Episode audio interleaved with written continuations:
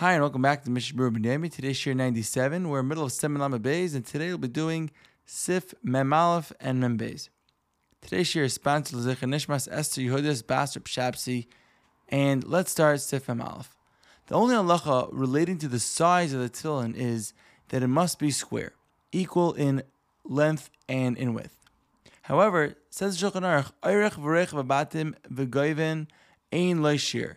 There's no shiur for the width or the length of the tefillin. The only tanai is that everything has to be to scale and has to be even with each other in a square. And as we said yesterday, the height does not need to be even to the width and length. The Mishmur brings from the Geonim that say lechatchila tefillin should not be smaller than two finger widths by two finger widths, meaning that the outer measurement of the titura should be the width of two fingers. With the bias itself that contains the parshias, that's able to be even smaller than two finger widths. The Mishmur also brings that less than the size of two finger width is not recommended because it's, since it's so small, it's likely that the parishes that are inside are probably very inferior quality due to the fact that it was so small and hard to write it. The minimum size we find is up until one finger width. However, if it hits that size of one finger width, then many can say that's possible even midyevit. We did happen to see earlier in Siman Chaf Zayin that the tefillin should not be too big because then it's going to be hard to put them in the right place on your head and the right place on your arm, on your bicep.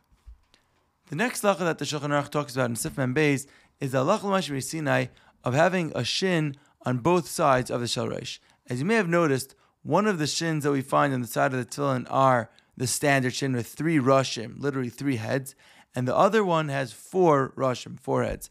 The Shulchan Aruch says that the one with the three roshim should be liyamin hameniach, to the right of the wearer, meaning that when somebody's wearing tefillin, the shin with the three roshim will be on his right side, and the one with the four Roshim is going to be on his left side and the tefillin on the left side. The Ramah says that b'diavad, even if you did the four on the right and the three on the left, it's not possible. However, if you did only both shins with three heads or both shins with four, then that would be possible because you need at least one of each, one of three and one of four. And of course, if you leave out one entirely, then it's a short puzzle.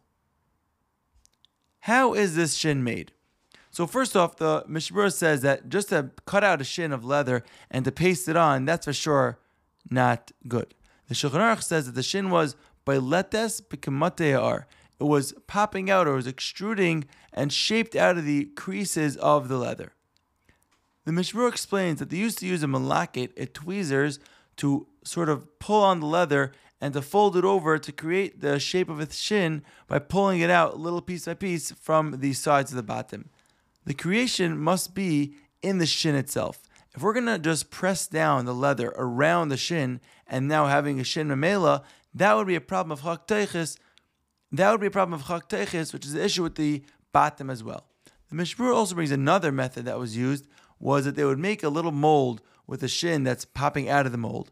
They would put this mold into the bias and press it towards the outside of the bias. This way, it caused the sh- a shape for shin to pop out on the uh, outside of the bias. The Achrein are if this is good or not. But the Mishmur says that this ended up being the minhag to use this defus, this mold, to create the shin from the inside, being that it produced a nicer and sharper shin, rather than doing it manually with the tweezers. The contemporary Svarim point out that in the earlier times, up until around the last century, 100 years ago, batim were mostly fashioned from the skin of behemoths dakais, the skin of behemoths dakais from skinnier animals, literally like goats and small sheep and the like. Because being that the leather was thinner, it was easier to shape and mold into the correct shape of the batim. And mela, since it was thinner, you're also able to sort of manipulate it into the shape of a shin. Nowadays, with more machines and technology, the using the skin of behemoths gasais, the big animals like cows and bulls would have been much harder to mold with your hands. Nowadays, however, now that we have more machines and technology, we do use the thicker skin of behemoths gasais, like a cow or a bull, because that will give us a sturdier tefillin. The problem is that this thicker skin presents a challenge to the creation of a shin because it's not really possible to sort of manipulate the skin with the tweezers.